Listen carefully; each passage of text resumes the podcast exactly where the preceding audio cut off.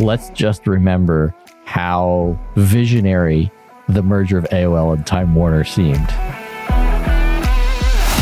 New media has finally arrived. Address the elephant in the room. You were right. You like to say pessimists are often right and optimists make all the money. You were just dying to say, I told you so. They're losing metric tons of money right now. I'm not advocating for dark patterns. You may want to rebut me. Why don't, why don't we just make everybody pick Team Paul or Team Ed?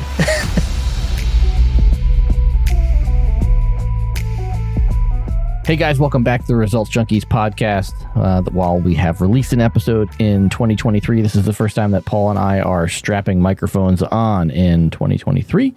And boy, do, is there a bunch of stuff to discuss. Usually, the end of the year is quiet, but um, but we had um, we had, we had Chat GPT sort of uh, pop up and and really dovetail into something that you and I discussed about them um, not too long ago and uh, we're seeing some interesting things in terms of what companies are in, investing in. Uh, Paul flagged an article about the trajectory of paid TV subscriber growth, and I think that dovetails really well into that YouTube conversation um, that we had. Uh, We're talking about Google and their you know their Chat GPT reaction, um, and uh, and if all goes well, um, you know maybe Paul will let me adjust my Microsoft privacy settings, but uh, but more on that in a bit. I, I, don't I don't even know where to take it uh, from there. Happy New Year, by the way. happy Happy New Year to you. uh, yeah, I don't even know how to follow that. Uh, good good set of holidays. I love my kids, but I'm I loved even more to send them back to school and daycares and all that stuff. Uh, so so we're back to the grind. Uh, and on a personal note, I signed up for a marathon or two for this year, and uh, I've got some some some strength goals and trying to I got to be able to pick up all these kids, man. They're getting heavy. So this is going to be my year of fitness. I'm still uh, I'm still in awe of the uh, the marathon signups, but uh, yeah, I've I've watched my wife do it. It's pretty crazy, and uh, and I applaud you and and can't imagine why the heck you would ever do that uh, all in the same breath. Well, just to put myself out there, if you are in the Virginia Beach area around the middle of March, I may or may not be doing the Shamrock Marathon down there uh, this year. And if you're in Richmond, Virginia in November, I'll be doing that marathon then. And if Ed will stop messing around with the other things he's dealing with these days and get back to me on how to secure my spot for a dopey run at Disney World in early 2024, I will do that too. Well, and so here's the thing. I think I think you should define for people what what the dopey is, um, because I think that to be clear, the dopey challenge is not a race. Oh, that's right. right. Yeah, yeah. I mean, some people race it, but it's not a race. Yeah, so it's a. I think it's January third through seventh of twenty twenty four, and it's a five k on a Thursday morning, a ten k on a Friday morning, a half marathon on Saturday morning, and a full marathon on Sunday morning. Yeah, this is insane. Well, a friend of mine just finished the finished the dopey, so um, it, it it has been done before. It has been done by by multiple people, but y'all are crazy. Or or we are uh, enthusiastic about our fitness. And as we're going to talk about later in this episode, it, this is the rise of the copywriters. so, so, yeah. Anyway, let me know how to. Both of those things can be true. Just just going out there saying both of those things can be true. That's fair. That's fair. All right, man, we got a lot to cover here. Yeah, let's talk about let's talk about ChatGPT first, because um, I think that that's a, a, a, good quick hit for us, just in terms of when we talked about this last week uh, or two weeks ago. You know, we had talked about the fact that um, yeah, the ChatGPT was was causing some concern for Google, and you know how should they react? And one of the things that we talked about was whether or not uh, Google should step up and buy them. And I think you know we talked about Google's free cash flow and all that stuff, and um, you know we surmised where we thought that the the deal might get done. And we had talked about something in the 20 to 30 billion range. And then lo and behold, ChatGPT announced a tender offer at 29 billion.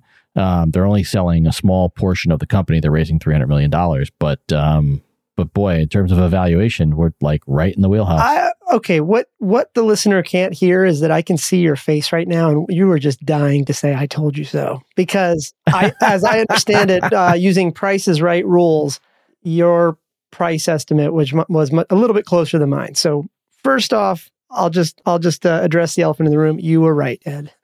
And I didn't technically go over with Price is Right. That's right. Yeah, you know, I came in a little bit lower. I think in the low twenties or something like that. Yeah. Um, and you you sort of nailed it right there. So yeah, uh, I mean, it, it- this is wild though, right? Uh, it- Google is faced with this prospect of they they're not the company's not for sale, but we also can't afford to not look at it or or have an inside track on it. So they're having to invest. I still wonder. I still wonder if it's not for sale. I mean, you know, like I mean, because this is the age old story, and you and I have asked this question of founders are in front of us frequently. It's like, okay, you set a valuation of X for your company. Would you sell it for that today? And so many of them are like, well, no, no, I wouldn't.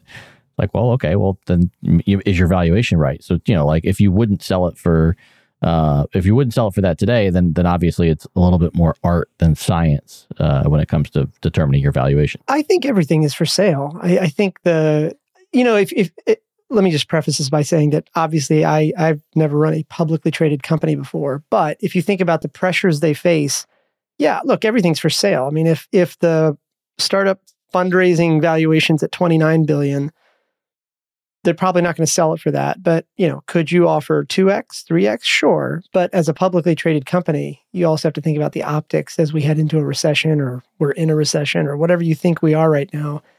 Um, it's it's it's it would be a tough sell, I think, to investors today, at least public market investors today, for Google to be dumping a lot of cash into what the mainstream investor might not understand.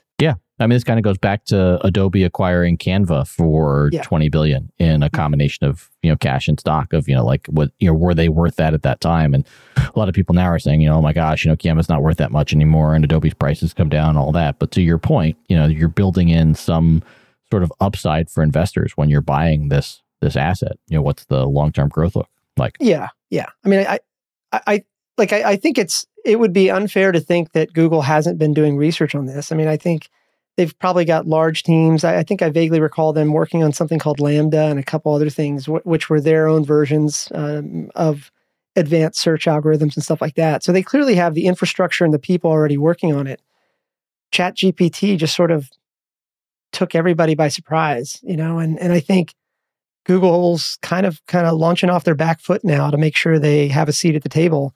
So we'll kind of see where it goes. But you know, for anybody watching this stuff, I think this is this is uh, it, it's sort of interesting to watch how this stuff works. I mean, I think for founders listening to this, it sort of reminds you that your valuation, whether you're getting bought or whether you're getting invested in, your valuation tends to be a function of the growth rate, not the underlying fundamentals. And that that's a very nuanced statement because you know for a lot of companies that's not how they really work and nor should they have to but if you're playing that venture game and you are really optimizing for those valuations for better or for worse uh, it's all about growth rate you know at all costs sometimes. So um, i think there's going to be a lot to learn on this. And and i i think i think 2023 we're going to hear a lot about gpt as a whole not only chat gpt but just gpt as a whole.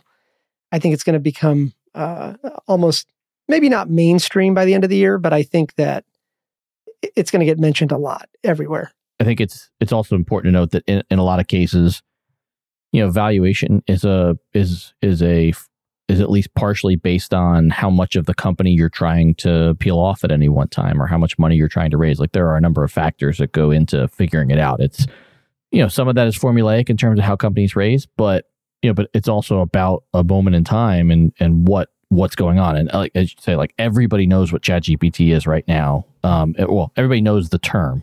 Whether everybody knows what it is and how it works and all that stuff, I think is a is a obviously a, a much different question. But it also um, sort of loops back to something you and I talked about a long time ago. We talked on the show at one point. Um, I, you know, I, I I didn't remember the numbers, but I rattled off that Micros, which was one of the largest uh, point of sale providers in the restaurant and hotel space, how their research and development budget was larger than the number two point of sale provider's total gross revenue.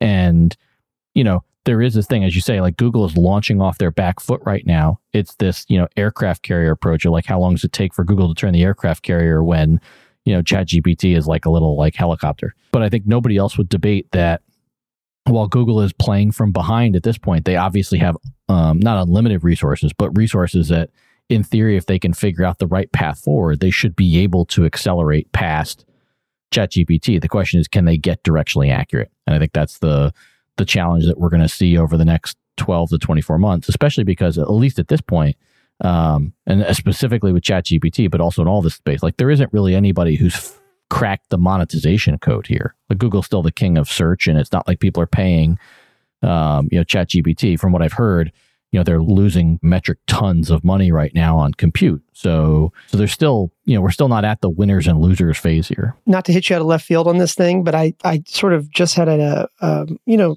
you know, when you remember something, all of a sudden a brain fart. I don't know what you call it, but anyway, I just remembered the, the, other reason why this investment uh, from Google is is important, and that is that this is not OpenAI's first investment round. Microsoft actually put a billion dollars into this thing in 2019. So something to just think about is that like just a couple days ago, Microsoft's already talking about Bing being powered by ChatGPT. So, so it sort of kind of makes a little bit more sense why Google you know, is, is, is, sort of playing catch up here. But again, sorry to, I didn't mean to hit you off left field there. I, it, just as you were saying that, I was like, wait, this is not the first round. And I went to go look it up. So, uh, doesn't change anything you're saying though. I think it's going to be interesting to see where this, where this goes. Yeah, I think so too. And I think, you know, I mean, we've got, we're, I mean, I don't even think we're at like the end of the first inning, if you will. Is a, you know, very early in what this, what this game is going to look like. But clearly, Microsoft has their hands in a number of things.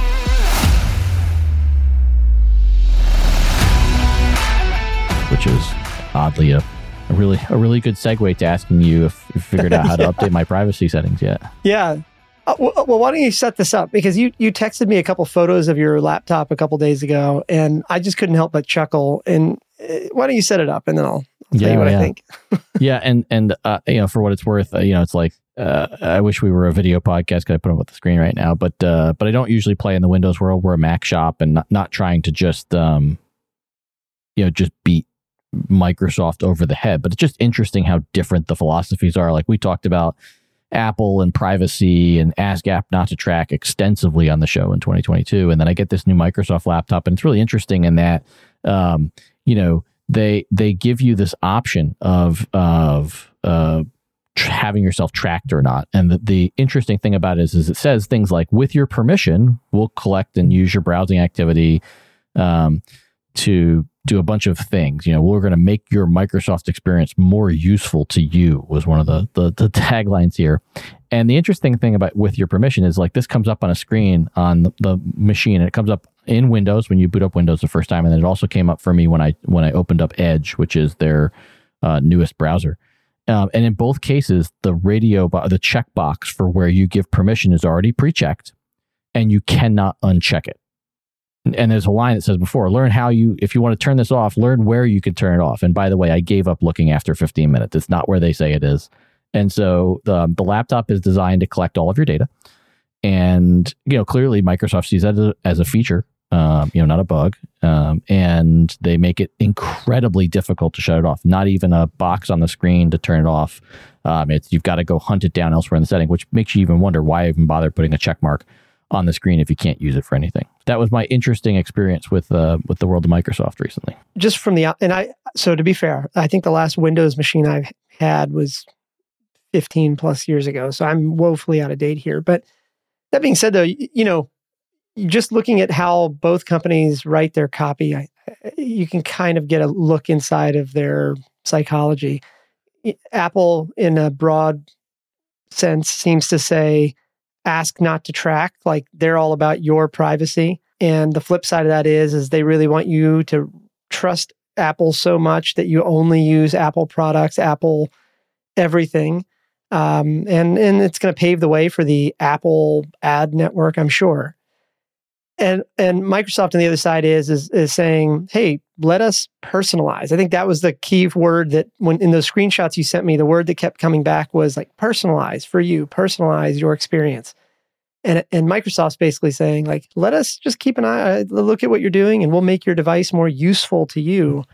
Um, and so I kind of half jokingly, half seriously say, you know, it's interesting to see the rise of the copywriters. You know, copywriting used to be sort of the the thing that those marketers over there do, and now, uh, particularly amongst consumer companies, and I guess maybe B two B as well, you're starting to see copywriting really take a front and center stage now. And I don't know why that is. Maybe that's because like consumers or users are getting smarter and need to be I don't know, uh, written to a different way. I'm not sure why, but it definitely seems like a lot of companies are being much more thoughtful about copy and conversions first rather than, you know, thinking of it as an afterthought. So anyway, I'm not sure where to go with this other than just watching. I, I, I don't know where to go with this personally, other than to say like the lessons learned here should be applicable to almost anybody else. So when you think about, I don't know, I mean, I come back to like even your restaurants and stuff like that. I think there's probably some sort of interesting UX sort of lessons that could be learned in terms of how do you make your receipts uh, more engaging for you know in order to get an email. I, I don't know for sure like exactly what I'm talking about here, but I, I guess what I'm just saying is there are probably some lessons that can be applicable to other businesses if if you're looking for that sort of thing. Yeah, and I think you know the way I would summarize this too is is just um, you know with like like well I guess two things. First, I would say like if I hopped on, on my soapbox, um, I would say at a high level, I just think it's somewhere in between irresponsible and disgusting to have um, literally no way for a user to uncheck these boxes on a screen. Like I just think it's you know I I have no idea why they would choose to go this route. I think it's just like some absurd level of arrogant of you know we we know better. Well, that's a dark that's a dark pattern too, right? That, yeah. that that's mm-hmm. a horrible dark pattern right there. Yeah, like I think back to my BlackBerry days. Like one of the things I loved about BlackBerry was like you could customize the device UI you wanted. It was heavily encrypted. Um, you know, like it, it it, was built for privacy and governments. And so like, you know, like that's this is definitely a sea change from that. Um, you know, and, I don't think I really understood how um, how Microsoft and you know Windows boxes were set up in this fashion because like you, I haven't had uh, a dedicated Windows box in quite some time. I have an old Windows machine that we've used for uh, updating some old software that we can't seem to do in uh, another way. Virtual machines like uh, VMware Fusion just don't seem to want to work exactly right for this use. So I had to have an actual Windows laptop. Um, but I think the other side too is that like you know Microsoft's an incredibly successful company. Um, whether this strategy is going to be successful or not, I would say I think it's as significant a thought process as ask app not to track, i.e., you're being very bold with how you want privacy to work on your devices. You have very strong feelings about it. As a company, you're exercising those. And so, like, I think it's interesting to see the stark uh, comparisons between this and Apple's approach. And I, I guess it's entirely possible that this will continue to not be a zero sum world and that both can survive and thrive with their, you know, with their strategies. Um, but I think it'll be interesting to see how this plays out over time. Even though I'm not very articulate today, I suppose I, I just stand by my idea that there's even if these these topics we're talking about don't directly apply to somebody, even if it seems that way, I think the the, the hope I, I what I hope is that people sort of recognize that a lot of these um, decisions they're making, the way they're writing, the way they're putting these things, you know, again, not advocating for their dark patterns, but I think there's just lessons to be learned here. And I think that uh, there's a lot of ways that a lot of these ideas can be applied, whether, again, whether you run a restaurant or you run a bar or you run a B2B SaaS company. Um, there's just a lot of parallels there and there's a lot of ways to learn and, you know, just sort of pick and choose what might work for you. I, the, the more blunt way I put it is that back in school, plagiarism was frowned upon uh, for obvious reasons. But in business, I think it's perfectly acceptable. I think it's really the starting point. Like if you're going to start a consumer start, uh, website, go look at what the top converting or you know the top website is. Use that as a starting point. You know, B two B, use that. You know, and so I don't know. Uh, again, I'm not advocating for dark patterns. I'm just saying there's there's uh there's a lot of lessons here that are applicable. yeah, for sure. Um, and I think that's a, probably a good a good place to segue to um, you know, to this the article that you noted that we'll include in the show notes about paid TV subscriptions. And I think when we talk about strategies, I thought, you know, like I, I keep an eye on the paid subscription models of a lot of these companies, Netflix, Hulu, Disney Plus, um, and you and I are both subscribers to a number of those. Paramount Plus is another one, HBO. Like there's a, a massive number of these out there. But you know, you you I think the thing that the article framed up for me that I hadn't really considered was that there is the possibility that these bets won't pay off at some point. And I thought that that was interesting because I, I think back to when Disney Plus launched. And I remember just thinking like how revolutionary it was because there's all this stuff that we never used to be able to watch and all this Disney content and stuff out of the vault and blah, blah, blah. And we signed up for it. but you fast forward to call it three ish years later after they've launched, and they're losing massive amounts of money, larger than they expected. And that was sort of like, you know, part of why Chapek got ousted and Bob Iger was asked to come back in. But I think the article, when it shows how much pay TV subscription is off and the fact that we are in some sort of financial uh, crisis, whether that's a recession or just high inflation, hard to say. But clearly, you know, the economy is not as thriving as it was, um, you know, a year ago. And, and and these sorts of things are easy things for consumers to click off and you know all of these platforms are built to have scale just based on the massive amounts of money that they're paying for content. You know you mentioned how the nfl game where damar hamlin was injured was you know, one of the most broad, watched broadcasts ever. Live sports is is a huge piece of this puzzle. Uh, but i never really considered until i read this article that the fact that these behemoths might ultimately not survive. And i, I feel a little silly about that because you know you and i both watch blockbuster die. Um, so why wouldn't some, why wouldn't there be massive losers amongst these streaming companies? Okay, I I will. Uh, let me just first say, I'm actually surprised you're go you. I don't, I'm trying to be nice to you, Ed. I am surprised that you would even go down this angle because here's the thing: if we look at the past few recessions, eh, well, i am only 41, so I've only been around for two recessions. But for those two recessions, um, you know, look, rationally speaking, entertainment and vice should be the first thing that the consumer cuts when you know they're running low on cash. Yep. That's not what the data said.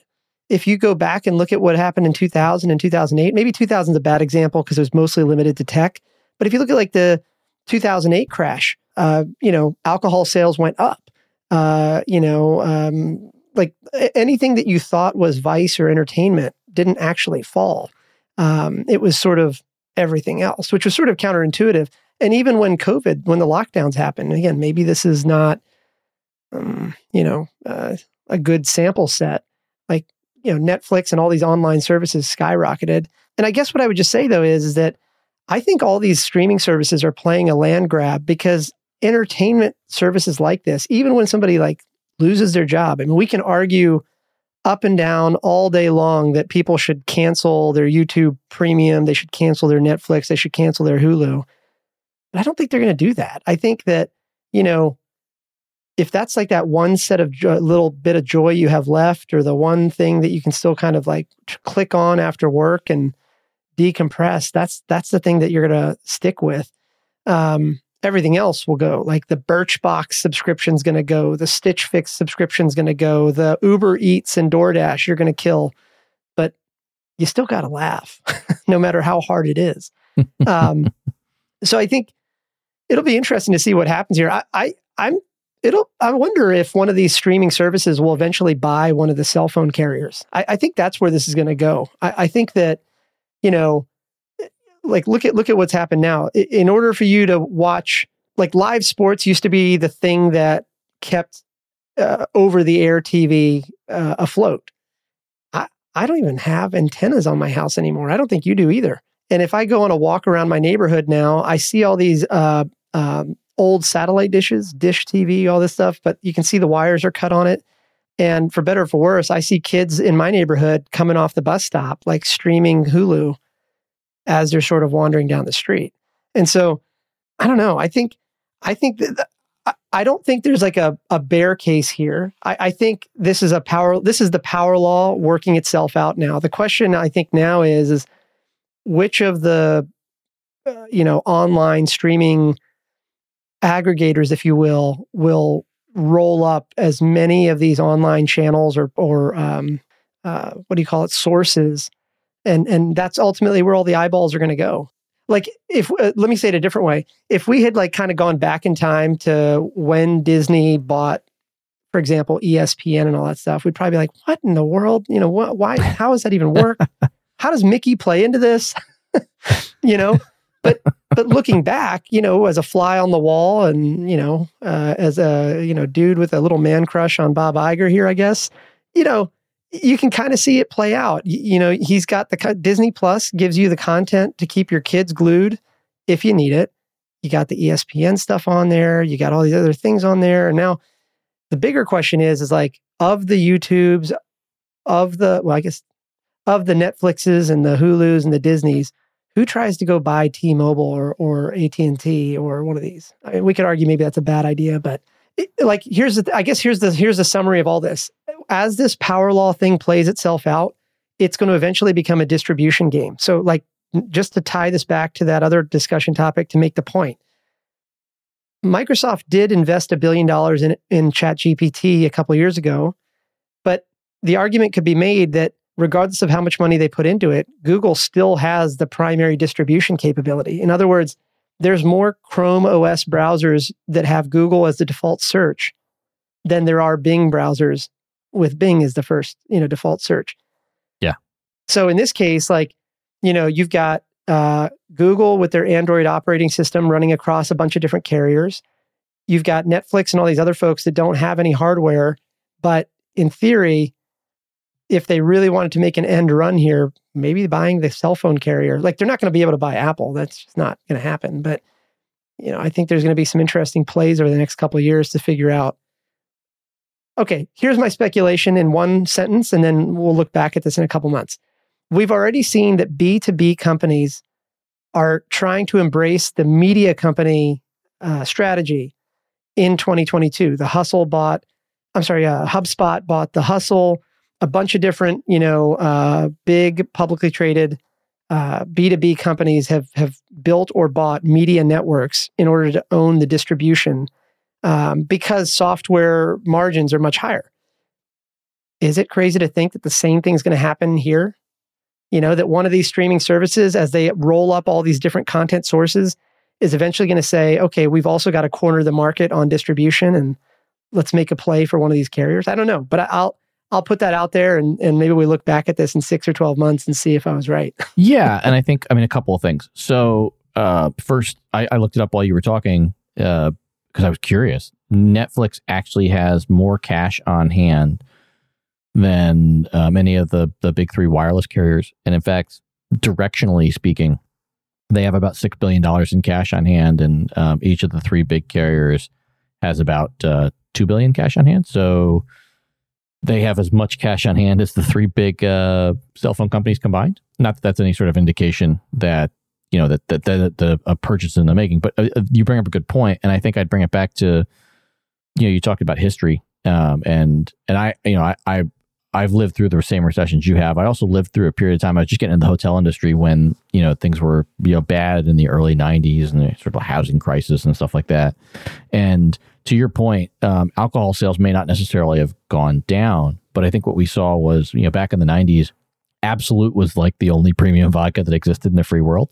And what we saw in our hotels was that, that Absolut sales plummeted, but well vodka sales went up and usually went up more than Absolut did. And so we just had to make sure our profit margins were better on the well vodka than, than they were on the Absolut so we could um, recession proof ourselves you know, we think about history, I mean, I, am sure you'll remember this. Netflix didn't start as a streaming company. You know, mm-hmm. they started out as a company that mailed DVDs to people. And for folks that are younger than you, somebody's looking at us now going, wait, what? What did they do? Um, but, you know, I mean, they, they, they looked at Blockbuster's model and said we can do it better by not having physical stores and by mailing DVDs to people. And then at some point they pivoted and said we need to break our model and and create ourselves, recreate ourselves. And I think that's the yeah, I think that's the true mark of companies that succeed long term is that they're not afraid to break the model entirely and become something new when they see the market shifting and to try and get out in front of it. And this sort of goes to, you know, like people are saying that that this is in theory what Zuckerberg is doing with um, Meta, that he's, you know, he's willing to, to put so much cash into Meta. Um, you know, when when he sees the market shifting, and to your point, you know, right now with where we are with these different companies, I, I still think, I by the way, I still think there are going to be winners and losers, and I still think they're going to be catastrophic lo- losers just based on where some of these numbers are adding up right now. I don't disagree with you that, that that subscription services will be the last to go. I do think there'll be some trade downing, trading down, and I think that means if you subscribe to four screening services, uh, streaming services now, you may subscribe to two in six months or one, and you won't go to zero, but you probably won't have as many as you do. And given the long term commitment that they have for costs for content, um, you know, that could result in some pinch points, which in theory makes the stronger, the strongest of the bunch even stronger if they can eliminate some of this competition and, or to your point, buy a cell phone company or something else to change the model again. Yeah. You know, not to take us off topic, but let me just kind of come around full circle here for just a second. So, a little bit of trivia out of left field. CVS, that retail pharmacy that's just around the corner from almost every house in this country, who owns it? Do you know? I, I can't say I know off the top of my head. No. And, don't feel bad. Most people don't know this. Aetna, the healthcare insurance payer, owns it. And they bought it a couple years ago. Um, you know, Aetna is one of the largest insurance payers in the country, and they're just about as large as they could get. And rather than go head to head with the other payers to get even more lives covered, they decided to use their cash on hand to go buy a huge retail footprint. So, you know, in, in a similar vein, when you think about Shopify, Shopify's got like a public market value, let's call it $50 billion plus or minus right now. Um, on the flip side, if you look at Macy's or Nordstrom or any of these big box, you know, big retail stores, their market cap is like two to three billion dollars now. My the point I'm just trying to make is is that tech enabled large businesses have such great margins that you know they're gobbling up these retail and sort of brick and mortar and what we would call infrastructure, you know, uh, uh, adjacent uh, things to kind of get more land grab, more more market share, that sort of thing. And I know I'm not being articulate here just for the sake of time, but I'm sort of coming back to this. Like, look, of the players, Disney, Hulu, and Netflix, I might be mistaken here, but Disney's got a track record of going to peers or adjacent companies and saying, I would like to buy you. So Disney yeah. and Pixar. I mean, who saw that coming? Right. In hindsight, everybody could say that was coming, but like they got it done, you know? And to put it out there, like, you know, I was not a Disney guy. Now I'm in the Disney phase because I got all these kids and, you know, the, I'm, I'm more than happy, I suppose, to spend my money there. But like, you know, think about the fact that like, eh, well, I don't want to like make fun of anything, but the point is though, is that if Disney went out and bought, you know, you can see Disney Plus, right? Whatever it is, $15 a month, you get ESPN and all of these other things, right? Hulu, Man, if they went out and bought, yeah, if they went out and bought AT&T, for example, and all of a sudden you had the Disney Plus powered phone or something, and they just remove the AT&T name entirely, like that, that would sell. I mean, look at what, pe- what look at what Disney people already pay money for. you know, it's it's insane, and I'm one of those people. I like I admit it. You know, maybe it's your fault, but my point is that from a business standpoint, this is really fascinating to me, and and, and also this strategy is not out of reach of most companies. Like like here's a little teaser, and and and you know uh, maybe I'll get in trouble for this later on, but you know Ed, you know that other deal I'm working on right now, mm-hmm. uh, and if I get that thing done, you know I think Oh, you're going to see a lot. We're going to talk. We're going to probably use that as a as a you know case study for a lot of the things we try or that we talk about here. This idea that a lot of the tactics these big kids and big companies are using, I think, are uh, directly applicable and usable by bootstrapped companies as well. Maybe that's a little hint for somebody else listening to this, you know. Uh, but but yeah, I don't know. I, I just watching watching how. Oh, all right, so let me just end this with another prediction, or at least end this part or my ramble with one more prediction. We're heading into a recession, or maybe we're in a recession. I don't know. But by the end of this thing, there's going to be some consolidation. One of these players is going to make a move because as you know, all these layoffs are happening. Shopify or uh, Salesforce, Amazon. You remember Layoffs.fyi, like thousands and thousands of people have got let go. The reality is that like in between jobs, what are people doing? They're probably binging on TV, probably spending a little bit more on alcohol. And that's kind of unfortunate, but it is what it is. And one of these three players, you know, Netflix, Disney, or Hulu, is going to make a big move. You know, and, and they're probably going to just wait through the recession just to see what happens with all the incumbents, you know, what happens to the carriers, what happens to the competitors or whatever. And then as we come out to the other side of this, whoever's got the most cash on hand is going to make a big move. Uh, and it'll be interesting to watch. I'll tie us off this week. You may you may want to you may want to rebut me, but I'll try to tie us off this week with with one thought as you say all that. And I'm not I'm not discounting anything that you said, but I will play devil's advocate for just a minute.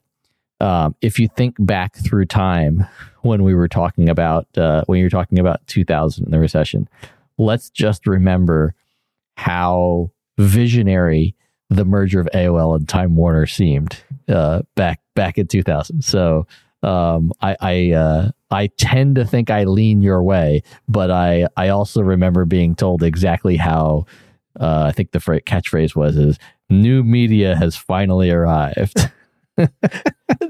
perfectly it's it's i can't rebut that. Uh, perfectly valid point. I, I won't rebut that. I, maybe this is a good call to action for the audience though. Like you know it, why, why don't we just make everybody pick team paul or team ed? We'll see we'll see where it goes. Um, i like it. I like uh, it. it sort of sums it up though right? I'm the optimist and you're the realist uh, well, you uh, you like to say pessimists are often right, and optimists make all the money. So, uh, so let's let's see where we let's see where we end up. And we did say that we were going to talk about personal goals for 2023, and in true procrastination fashion, we will talk about those next week. oh well, that's what you're supposed to do with uh, New Year's res- resolutions. So we're we're we're perfectly on track there. we are we are on par oh man! All right, so you were in Vegas for a whole week. What's uh, what's on the agenda for you this next couple days? Uh, you know, we've got uh, got a big big track meet coming up. Our daughter uh, was invited to run in a big uh, statewide invitational down in Virginia Beach, so we're pretty excited to see her go run. Hoping for hoping for her to do great. How about you? I love it. Not going anywhere. We are uh, Dana is going to take um, uh, one of our kiddos, our uh, our second youngest, down to Disney for two or three days uh, midweek next week. Just, I like you know, it. Put a little time like together. It. And one of our personal resolutions this year is that each of us is going to like you know make individual memories with individual kids and make that more of a regular thing. So I'm going to be here uh, wrangling three other kids, and uh, you know trying to get some work done in the in the process. So send help. I love it. All right, man. Well, have a great uh, have a great couple days, and I will talk to you here soon. All right, man.